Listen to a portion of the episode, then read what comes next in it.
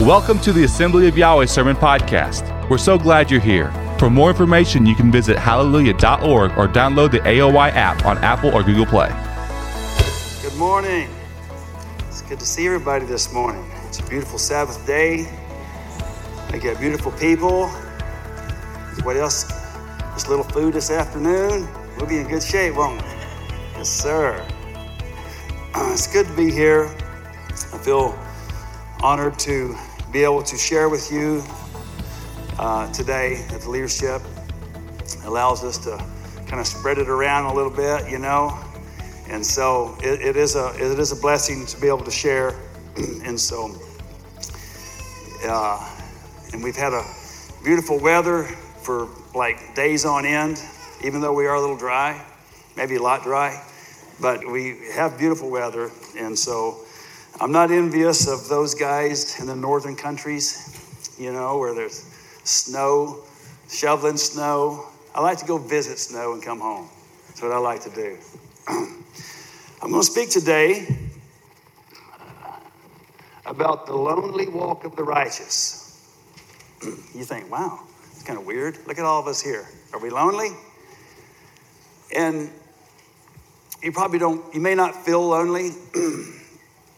Um, wind's blowing really hard.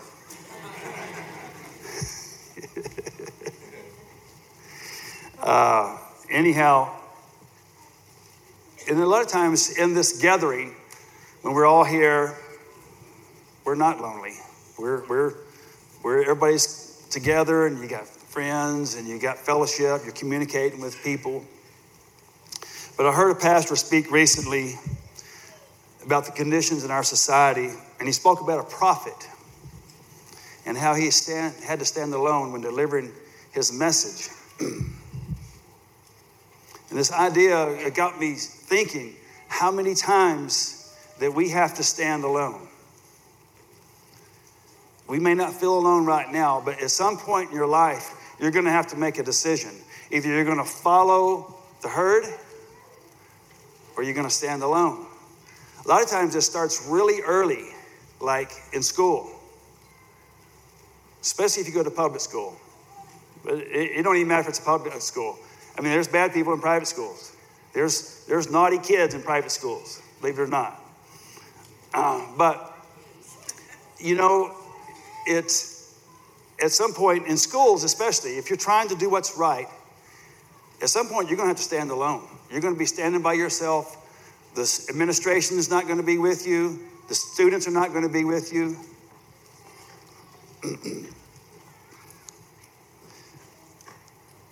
you know, and sometimes the people that are closest to us have the most, is where we get the most opposition to the truth.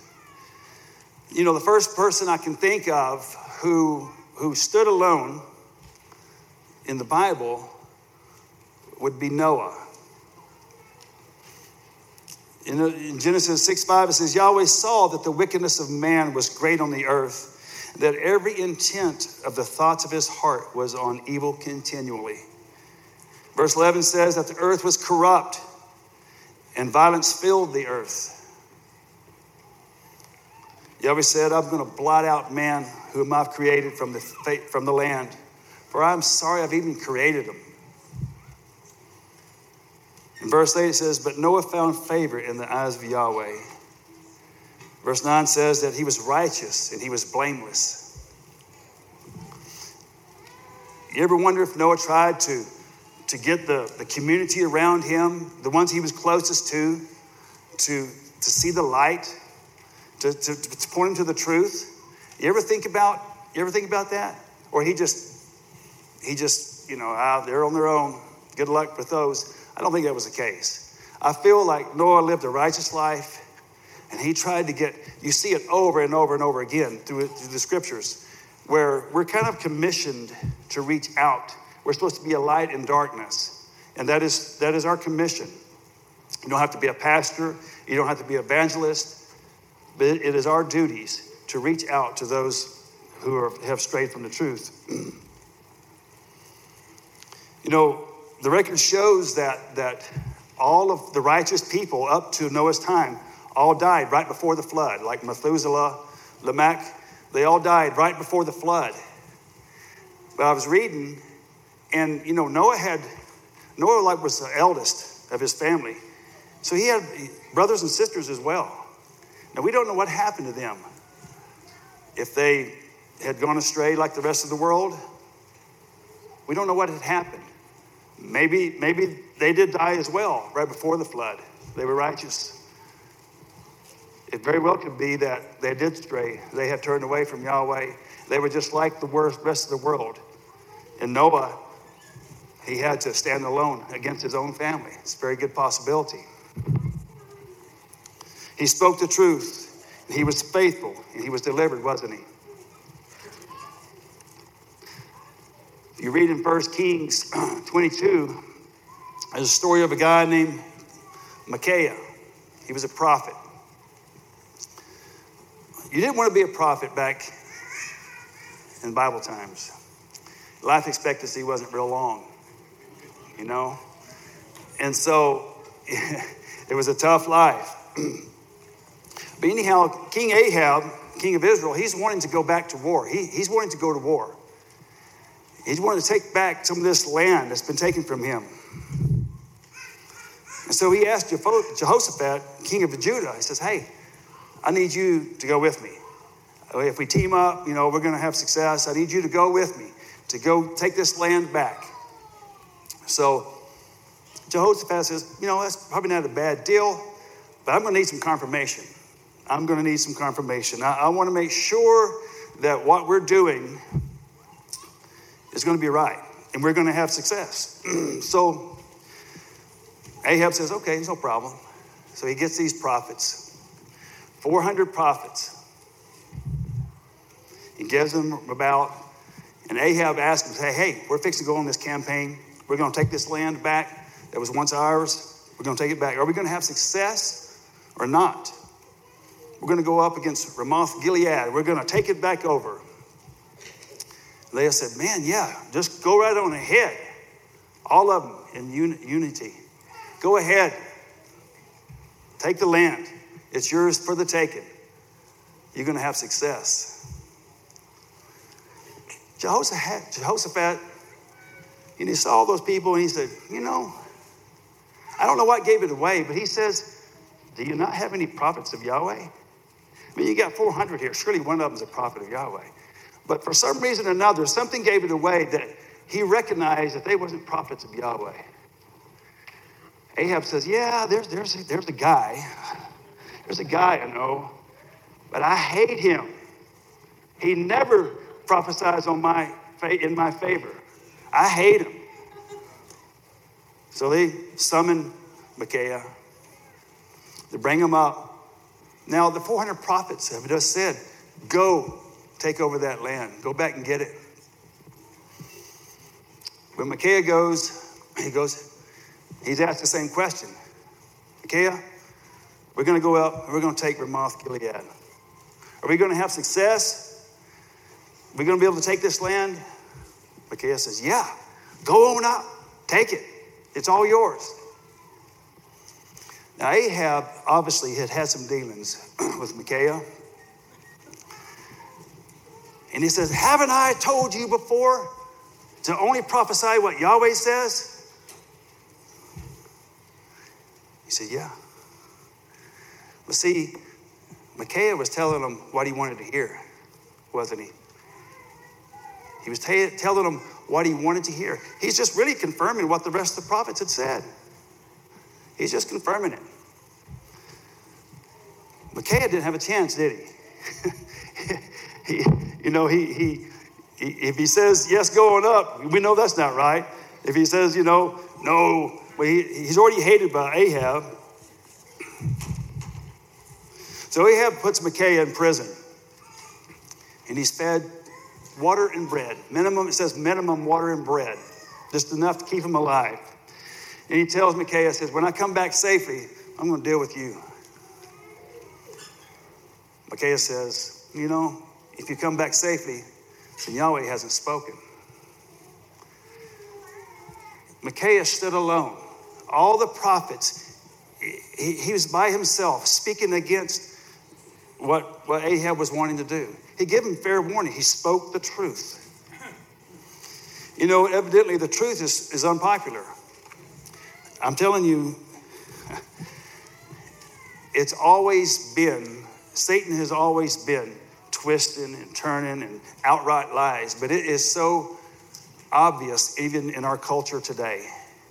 The biggest news medias, the, I mean, every, everywhere you go, it's, you hear lies. And it gets to where you don't, it's hard to decipher what's true and what's not. It's very difficult. You got to be very diligent. And a lot of people are not going to do that. They're not going. They're just going to believe what they want to believe. Timothy, uh, 2 Timothy 4, 3 and 4 says, For the time will come when they, not, when they will not endure sound doctrine, but wanting to have their ears tickled, they will accumulate for themselves teachers in accordance to their own desires, and will turn away their ears from the truth and will turn aside to myths. That's exactly what Ahab had gathered. He gathered 400 prophets. He knew what they would say to him, he knew exactly what they were going to prophesy. He gathered those who, who would tell him what he wanted to hear. That is, our culture as well is the very same way. there, you know, there's a story, another story of someone who stood alone is Shadrach, Meshach, and Abednego. Now, I've been told if you have a hard time remembering those names, just remember your shack, my shack, and a bungalow. And you'll remember those names. It'll help you out. okay, so now that we got that out of the way, because those are some strange names. but anyhow, you know the story about Nebuchadnezzar. He builds this great big statue. Now, these guys are, they're not in their homeland. They're actually taken captive. They're in Babylon. He takes this statue, he makes a statue, he builds a statue, and he's pretty proud of himself. He's conquered every, every place that he can conquer. So he uh, says, You know what? We're going to build this statue, and we're going to set out this order that whenever you, they're here with the music playing, we're going to have all this music playing. It's going to be beautiful. It's going to be beautiful. Whenever you hear this music playing, everybody will bow down to this great statue. So the music plays one day, everybody just bows down. And you got to imagine now, a lot of these people are not native to Babylon. There, there, there's a lot, of, a lot of people who have been taken captive from different countries all over. But they're bowing down to this. They're bowing down. And, and Shadrach, Meshach, and Abednego, they don't bow. So some of the guys, you know, they see this and say, hey, what is up with this? These guys aren't bowing down. So anyhow, they, they run to tell Nebuchadnezzar, say, hey, you know that order you sent out? Everybody was supposed to bow.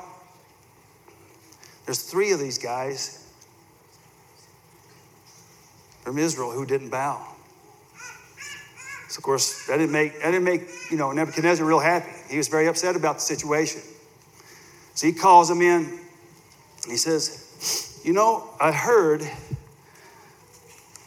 that you didn't bow. I heard that that this this this order I sent out. You remember this order, right?" I said, "Yeah, yeah, we we remember this order." He said, "You did not bow. I'm going to give you a second chance. I'm going to give you another, another time. We're going to do this again, and you can bow. Well, they said, hey, hold your breath, Neb. We ain't bowing. We're not bowing to your idol. We're not going to do it. We're three people. Everybody else has bowed down. And we're not going to bow to your idol. So then it says his Nebuchadnezzar's countenance fell. Have you ever seen somebody's countenance fall? It's not a pretty sight when their countenance falls. you can just read by the face. You can read so many things anger, laughter, you know. So his countenance fell. He said, Hey, I want you to make that, that furnace, we're going to burn them in a furnace. And I want you to make it seven times hotter. Well, to me, if you make it seven times hotter, you'll die that much faster. So maybe that's a bad deal. But anyhow, regardless of that, they make it seven times hotter. And I've thought about this. Have you ever wondered? Well, anyhow, it was so hot when they, when they went to toss Shadrach, Meshach, and Abednego in there. The guards, it was just over, they was overcome by the heat. It was so hot. Hey, have you ever been around a big brush fire? Most of you probably have. I mean, you'll light this fire, and if it's very big, I mean, you're 100 feet away. And it's like, man, it's hot. You can't even get close to it. You don't even want to throw nothing else on there because it's so hot. You got to let it simmer down a little bit. You ever wonder at what point, when they're being led to the furnace, that it got cool? It's weird. My mind thinks weird things. Okay, so you know, I mean, surely they felt some heat from that furnace. But as they're approaching, it's getting hotter. It's getting so hot, these guys are dying to store me in there. And, but at some point, it has to get cool, right? Are they going to be burned up? You'll smell smoke, you'll smell singed hair. At what point? Maybe that was a testing of faith as well for them. They said, We're not bowing. If Yahweh, He can deliver us, but if He doesn't deliver us, we're still not bowing down. We're not going to do it. Of course, you know the story. Nebuchadnezzar looks in the fire with lots of glee. He said, I'm teaching these guys, aren't I? You know? And he looks and said, I thought we threw three, three guys in there. I said, yeah, yeah, we threw three. But I see four. And one of them looks like the sons of the God, the son of the gods. And so, you know, when, whenever we're faced in opposition. You're going to face some opposition. If you stand for anything at all, you're going to face opposition. That is a given. You might as well get used to it. If you stand for nothing, you won't face opposition. If you stand for nothing, you will not face opposition. You'll just go with the flow. It's easy here. I have no problem with this. Isaiah 43 2 says, You know, when you pass through the waters, I will be with you. And through the rivers, they will not overflow you. When you walk through the fire, you will not be scorched, nor will a flame burn you. And in all these instances, Yahweh is there. When we're standing alone, Yahweh is there. Now, sometimes we stand alone because it's our fault. You ever heard of misguided zeal? Zeal is a good thing. Misguided zeal is a bad thing. so, I don't like speaking in general terms, um, so I'm going to speak in more specific terms. What would be considered misguided zeal? Misguided zeal could be a pet peeve of mine that I've made into a doctrine.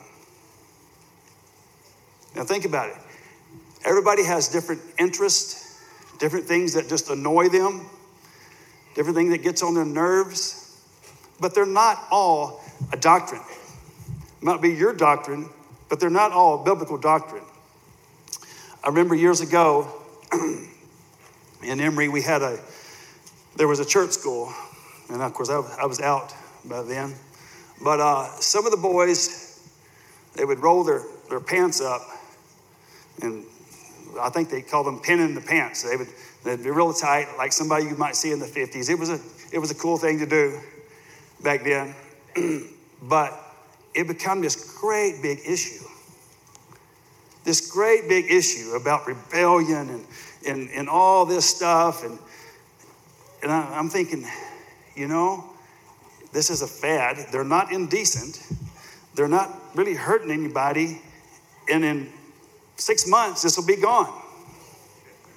So, in my opinion, this was like a pet peeve of, of somebody's that they made into a doctrine. it really didn't mean nothing.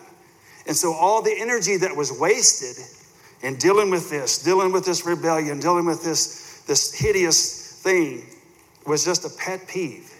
It was not a doctrine. That's what you call misguided zeal. Another, another deal in my misguided zeal would be having a major message on a minor issue. So I'm just trying to think, trying to think of examples. like some people, all you hear is the same message every time. Just over and over, it's the same thing. And, and some people, that's their, you know, that that's kind of is their message, possibly. But sometimes it's like, what can I take away from this? From week to week, or month to month, or whenever, what can I can I use this? So if I was to come up here every time I spoke and spoke of, you know, uh, who were the sons of Elohim who took wives for themselves during, during Noah's time, if that was my primary message, and I would just, oh man, that was just stomp the floor and, and, and beat the pulpit, you know, that would be retarded, wouldn't it? it's, a, it's a major message on a minor issue. And some people do that. So that's misguided zeal. Another thing uh, uh, in this misguided zeal would be trying to promote our ideas, promote my idea, my passions, and give them more clout by using Yahweh's name. That would be misguided zeal. So we have to make sure that what we're speaking is what's needed at the time and what is truth. It's not our own. Sometimes we have to kind of wrestle with that, you know, pray about it, think, you know, am I making a bigger deal out of this than it really is? So that's something to, to think about, misguided zeal, because you will stand alone. If you have that and that's all you speak about, you'll be finding yourself, nobody wants to talk to you, nobody wants to, you know, you'll, you'll find yourself in that position. You know, another story we read about is in uh, about Elijah. I'm going to get this water. I don't know whose it is.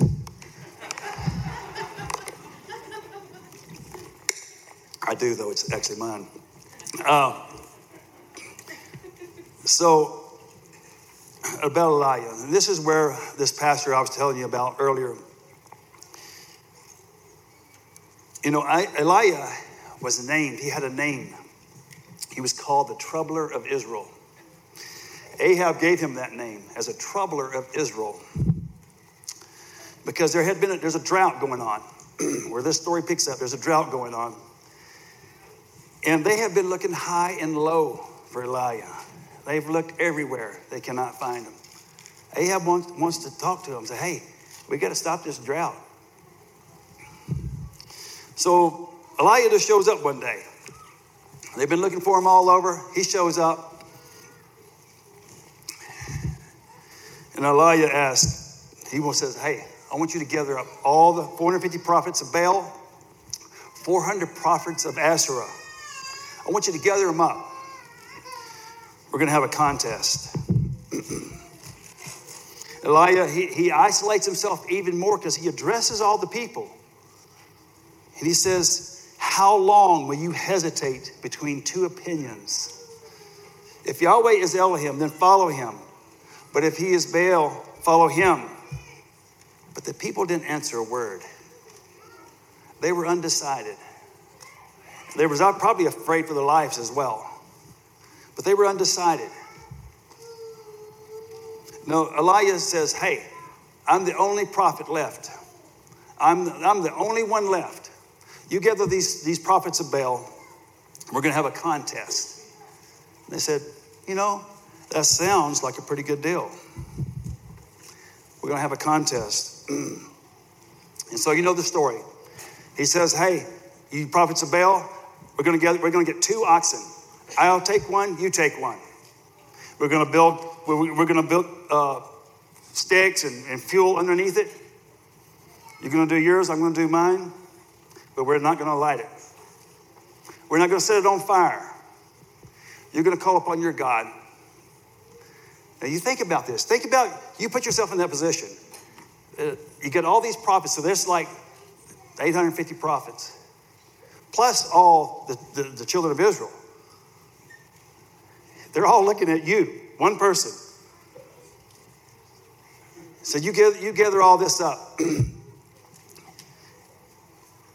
you pray to your God. And when he answers by fire, that's the one we're going to serve. Everybody says, okay. So they go, and from morning till mid afternoon, they're praying. And of course, oh, Elijah's enjoying it a little bit, little mockery going on, you know, just kind of goading a little bit. Like, says, hey, maybe you should pray louder. Maybe he's on a vacation. You never know. Maybe he's asleep. You need to wake him up. So they would cut themselves and they would all kinds of stuff. I'm sure they were tired after all this big demonstration. But at, at the evening sacrifice, Elijah, what does he do? And I find this pretty neat. He rebuilds the altar. That's the first thing he does. He has to rebuild the altar. 12 stones, like was instructed. He rebuilds the altar. He puts the, he puts the wood on. He puts the ox on there. And he says, Hey, I want you to pour four pitchers of water. And they dig a trench around this thing. Four pitchers, four pitchers of water. Pour this on there. So they pour that on there. Say, hey, go get, go get four more. They pour it on there. He does it three times. Twelve pitchers of water. And they said it was fill up the trenches.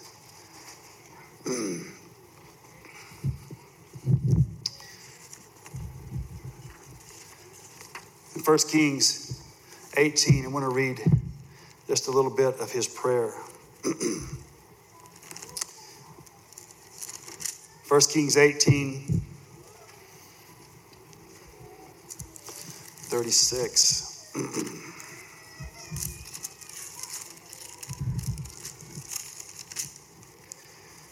Elijah's praying to Yahweh. They've already demonstrated all their stuff. Yahweh's praying. I mean, uh, Elijah's praying.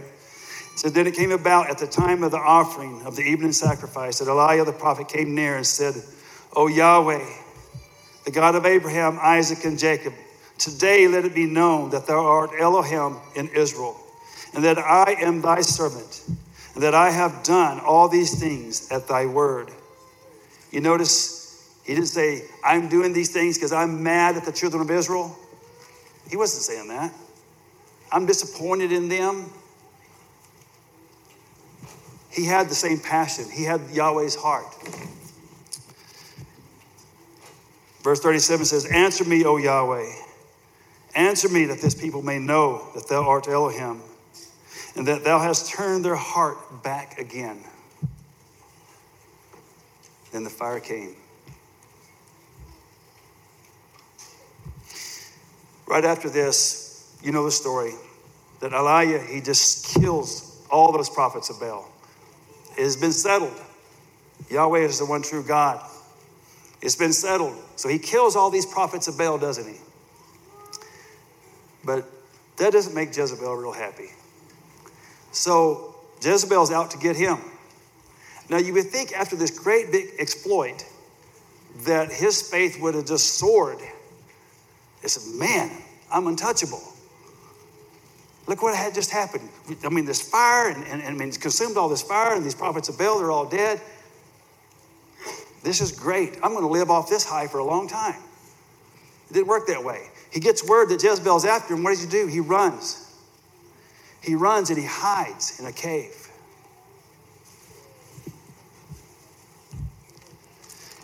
You know, just because we stand alone and we have Yahweh's blessing, we're speaking His word and we'll feel His power, doesn't mean we won't get discouraged. This is a prime example of it right here. Our humanity longs for fellowship. What Yahweh, how Yahweh's treated us, longs for fellowship. To have things in common with others that we can relate to. Just because we stand alone for Him doesn't mean we're going to be immune to this. Elijah tells Yahweh, I have been very zealous for you. The sons of Israel have forsaken your covenant, torn down your altars, and killed the prophets with the sword. I alone and left, and they are trying to kill me also. So you see it that, that Elijah actually thinks he's the last one left. That's got to be a, a bad feeling. I'm the last one. They're trying to kill me. So he goes and hides in the cave. This angel wakes him up, says, Hey, what are you doing? He said, You got work to do. So he sends him on his way. And another thing that just hopped out, you know, so who was it that fasted 40 days, 40 nights? It was Yeshua, wasn't it? Elijah also ate a meal. He said he was sustained for 40 days and 40 nights on that meal. This angel woke him up. He put this meal in front of him, and he's gone for 40 days, 40 nights. He says that that, that food sustained him that long. I thought that, hmm, that's pretty amazing. It could be good on a Bible, Bible trivia or something, maybe. There's that thunder again. Anyhow, what does Yahweh tell Elijah? Says, I have reserved 7,000 in Israel who haven't bowed their knees to Baal. I've reserved 7,000. Elijah thought he was the only one. He thought he was the last one left. But he says, I reserve 7,000. Even though we may look and we may feel, we may physically feel, emotionally feel that we're alone, we're never alone. There's always going to be a remnant of his people somewhere. We may not be able to see them, they may not be around us in our location, but there's somebody somewhere serving the Heavenly Father, doing his will. We're never alone. Yahweh is right there by us, and there's other people doing his bidding as well. You know, uh, Jeremiah is another one I think of that's put in a position that he didn't even ask for. Sometimes we're put in positions we didn't ask for, and we're reluctant to take on those positions. We may think that we're not qualified at delivering the message. We actually might, may think that, what's he doing delivering that message? He's not qualified. You ever think about that about somebody? I'm sure you have. Most of us have. I don't want to hear from him. He's not qualified. Maybe their appearance doesn't make him a qualified. Maybe their status in society, we think they're not qualified for this. you know, Jeremiah, we're going to turn there right quick. He didn't have a lot of say in the matter.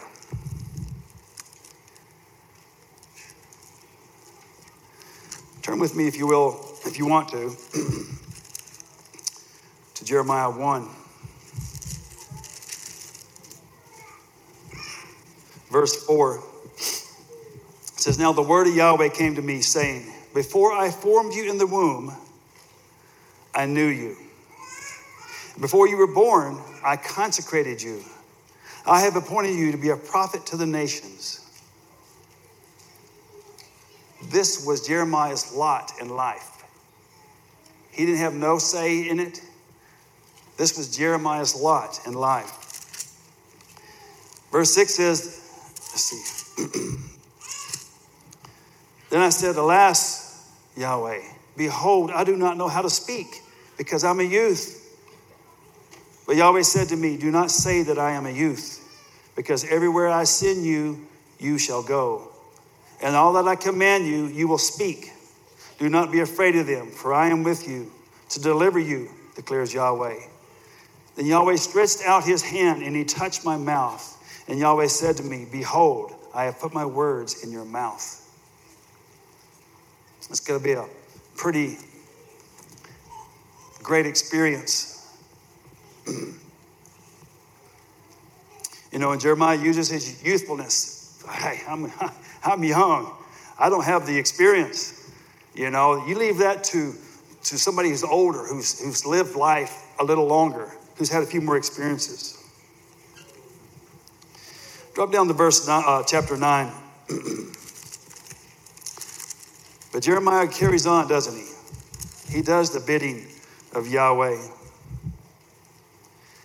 and he feels what Yahweh feels. In, verse, in chapter 9, bears it out. In verse 1, he says, Oh, that my head were waters, and my eyes were a fountain of tears, that I might weep day and night for the slain of the daughter of my people. Oh, that I had in the desert a wayfarer's lodging place, that I might leave my people and go from them. For all of them are adulterers, an assembly of treacherous men. And they bend their tongue like their bow. Lies and not truth prevail in the land. For they proceed from evil to evil, and they do not know me, declares Yahweh. Those are Yahweh's words that Jeremiah is feeling. He's feeling the pain. He's feeling, he's feeling the anguish. Everything that Yahweh is feeling is, is put upon Jeremiah. He is passionate about his message. He's overwhelmed with grief and sorrow. He's burdened for the lost. And the people he's burdened for, they don't get it, do they? They don't get it. You ever try to give good counsel to somebody and they just don't get it? It happens. We've all done it, and we probably had it done to us. Somebody tried to give us good counsel, and we just, we're focused on one thing, and we just don't get it.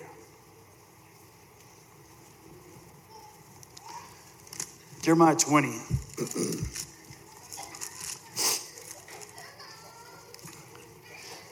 Verse 7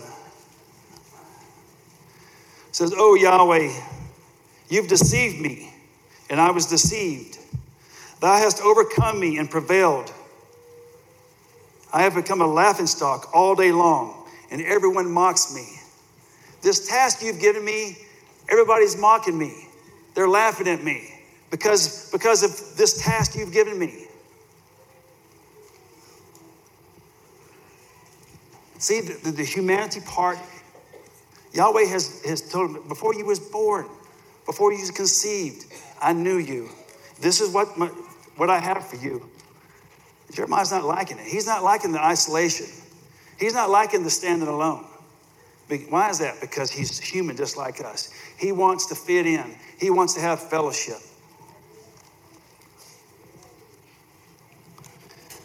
Verse 8 says, For each time I speak, I cry aloud. I proclaim violence and destruction. Because for me, the word of Yahweh has resulted in reproach and derision all day. Everything I speak is negative. It's not pretty.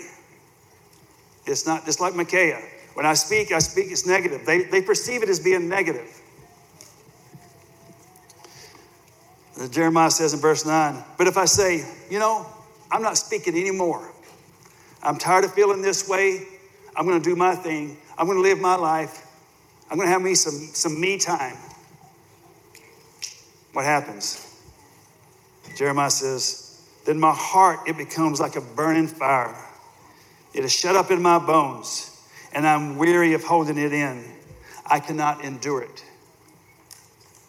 See, what we need in this day and time is people who will have a burning heart for the Heavenly Father, who speak His words with a fire and with authority. We don't need motivational speakers. You see that a lot in churches today. Motivational speakers, everybody, they feel good about themselves. Yes, yes, that's great. I can do this. I can, and, and we need motivation. I'm not saying that we don't need motivation. But a lot of times, you don't hear the hard messages, do you? You just, you just don't hear it because they're not popular. Nobody wants to hear it. People who are speaking don't want to, they don't want to get in that position. Well, I might say nobody wants to talk to me. They hate when they hate to see me coming, you know? Verse 10 For I have heard their whispering of many, terror on every side. Denounce him. Yes, let us denounce him. All my trusted friends watching for my fall say, Perhaps he will be deceived, so that we may prevail against him and take our revenge on him. His very friends saying, Maybe he'll be deceived. These are his friends. You would think his friends would be right there with him. Jeremiah standing alone. His own friends have abandoned him.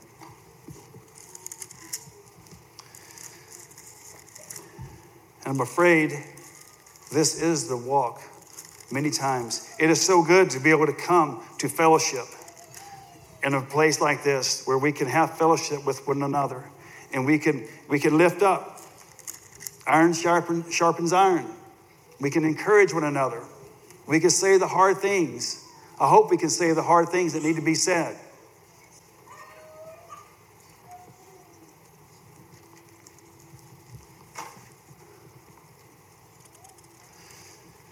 you know jeremiah he gets he gets put in prison in chapter 37, and he's confined to house arrest. But Jeremiah continues to speak, doesn't he? He, it doesn't, he doesn't stop. This fire that's in him does not stop. He just continues to speak. So they're about to be overrun by the Chaldeans. Jeremiah tells them, he said, hey, if you want your life to be spared, you need to just lay down your weapons and go with them. If you want your life to be spared. Now, in our carnal way of thinking, said, no, we're not, we're not laying down. We're gonna fight. We're gonna fight. We're not, we're not doing this. And, and that's kind of how most of us would probably feel, I feel like. But they didn't recognize Jeremiah as being a prophet. Had they recognized and embraced that Jeremiah was a prophet of Yahweh, they may have taken heed. but what do they say? He said, Let this man be put to death. He's discouraging the men of war. And all the people who, who are left in the city, he is not seeking their well being, but, but rather their harm. He's seeking their harm. Always, I mean, I mean, Jeremiah's message came from Yahweh. It wasn't something he just dreamed up one day, said, Hey, you know what I think? I think we ought to surrender. That'll be a better idea than, than let, letting them come in. No, this wasn't Jeremiah's idea, this was Yahweh's idea. They didn't recognize him. Let me ask you this Have you ever sat in the congregation where the pastor said something that made you angry? Or whoever was speaking, maybe not a pastor. If that's never happened, then either You've only listened to pastors that, that, that tickle your ears, obviously. We've all been there to where somebody says something, it makes us angry. It goes against what I want to do, it goes against what I'm feeling. It goes against this carnal part of my body, my, my body. But I'm not, I'm not looking at those things. I'm just looking at, I don't like your message. Now, what should we do in that situation? Should we bow our back and say, I'm not listening to him anymore? I can't stand him. Just like Micaiah. I can't stand him.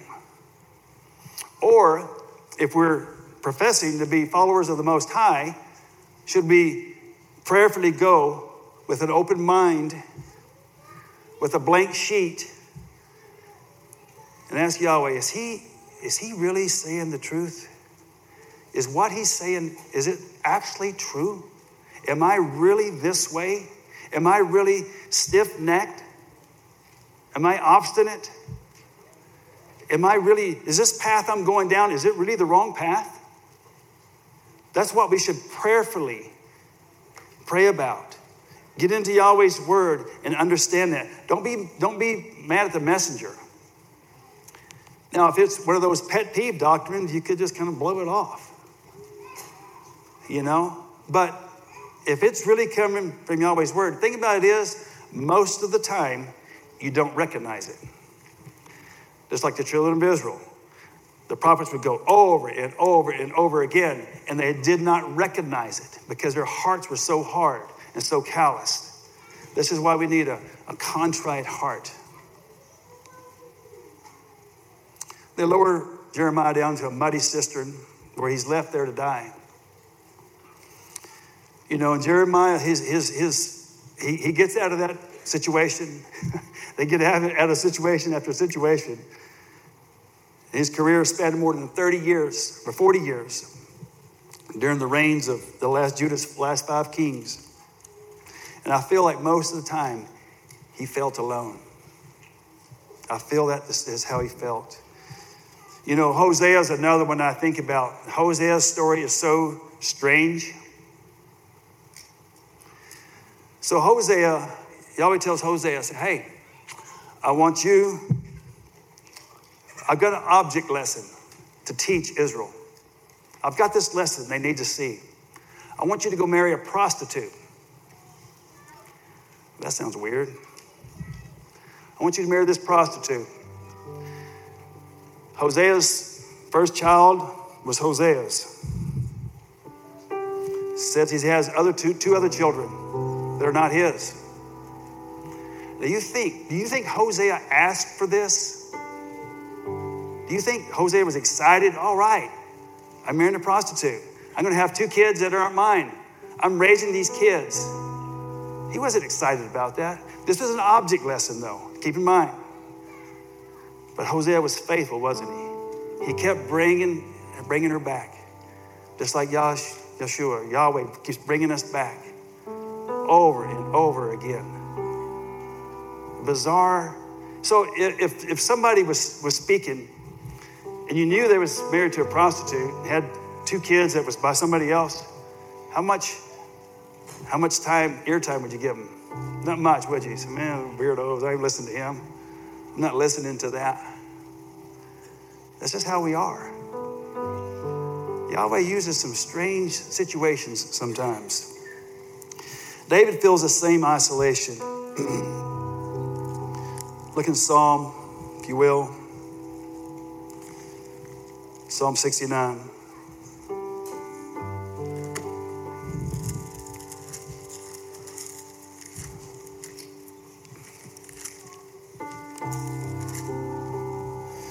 Psalm 69 7. David saying, Because for thy sake I have borne reproach, dishonor has covered my face. I have become estranged from my brothers and an alien to my mother's sons. For zeal for thy house has consumed me, and the reproaches of those who reproach thee have fallen on me. When I wept in my, when I wept in my soul with fasting, it became a reproach. When I made sackcloth my clothing, I became a byword to them. Those who sit in the gate talk about me, and I am the song of the drunkards. He's standing by himself. David's feeling the pain of loneliness because of what he's standing for. Are we willing to, to do that today? Think when you, when you look at people who have had a big impact on culture, and their society, down through the ages, I think you will find that most of them felt pretty lonely. I think if you see, search them out and you study their lives a little bit, you will find that they're pretty lonely. A.W. Tozer says, The truly spiritual man is indeed something of an oddity. He lives not for himself, but to promote the interest of another, talking about the Heavenly Father. He seeks to persuade people to give all to his master and ask no portion or share for himself. He delights not to be honored, but to see his Savior glorified in the eyes of men. His joy is to see his master promoted and himself neglected. He finds few who care to talk about that which is his supreme object of interest. He is so often silent and preoccupied in the midst of noisy religious shop talk. For this, he earns the reputation of being dull and over serious. He is avoided and engulfed between him and the society widens. He searches for friends upon whose garments he can detect a smell of myrrh and aloes and cassia out of the ivory palaces. And finding few or none, he, like Mary of old, keeps these things in his heart. You will have to stand alone sometimes. I will have to stand alone sometimes. And it's looking like that's going to be pretty much normal as times go on, as we see our culture crumbling around us. we got to remember that Yahweh is always there. He's always with us. And we also have to remember that when whoever's up here speaking or, or anywhere, not, not necessarily here, but wherever they're speaking at, hear the word. If it pierces your heart, you need to open up and ask Yahweh to reveal whatever's, what He's trying. If it, if it hurts that bad, you need to figure out why it's hurting so bad. It must have hit a nerve. Whatever they're saying must have hit a nerve. We need to figure out why. Is it the carnal flesh that's crying out?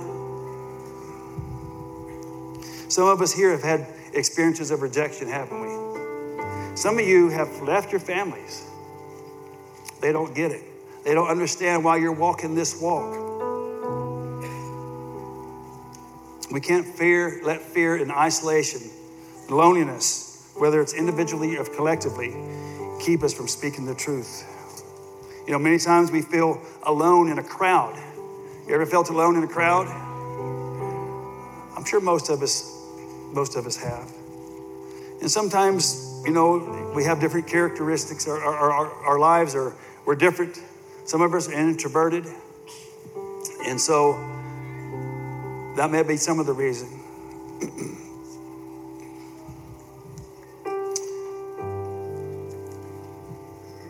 you know, if this rejection we feel, if it was from the world, no big deal.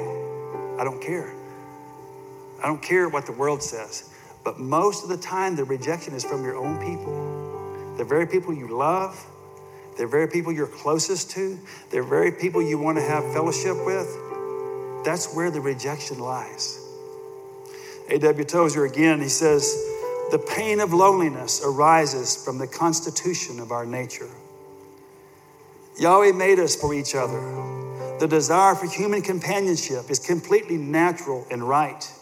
The loneliness of the Christian results from his walk with Yahweh in an ungodly world, a walk that must often take him away from the fellowship of good Christians as well as from that of the unregenerate world. His God given instincts cry out for companionship with others of his kind, others who can understand his longings and his aspirations, his absorptions in the love of Messiah. And because within his circle of friends there are so few who share his inner experiences, he is forced to walk alone. The unsatisfied longing of the prophets for human understanding caused them to cry out in their complaint. And even our master Yeshua himself suffered the same way. So don't think it's a weird thing if you feel like you're alone. Remember, Yahweh is always there. Remember, Yahweh always has, there's a remnant somewhere. Somewhere there's somebody serving Yahweh. Do not forget that. Hold on to that. But at the same time, do not be hard hearted in receiving that truth from that lonely man or woman who's trying to give you counsel. May Yahweh bless you.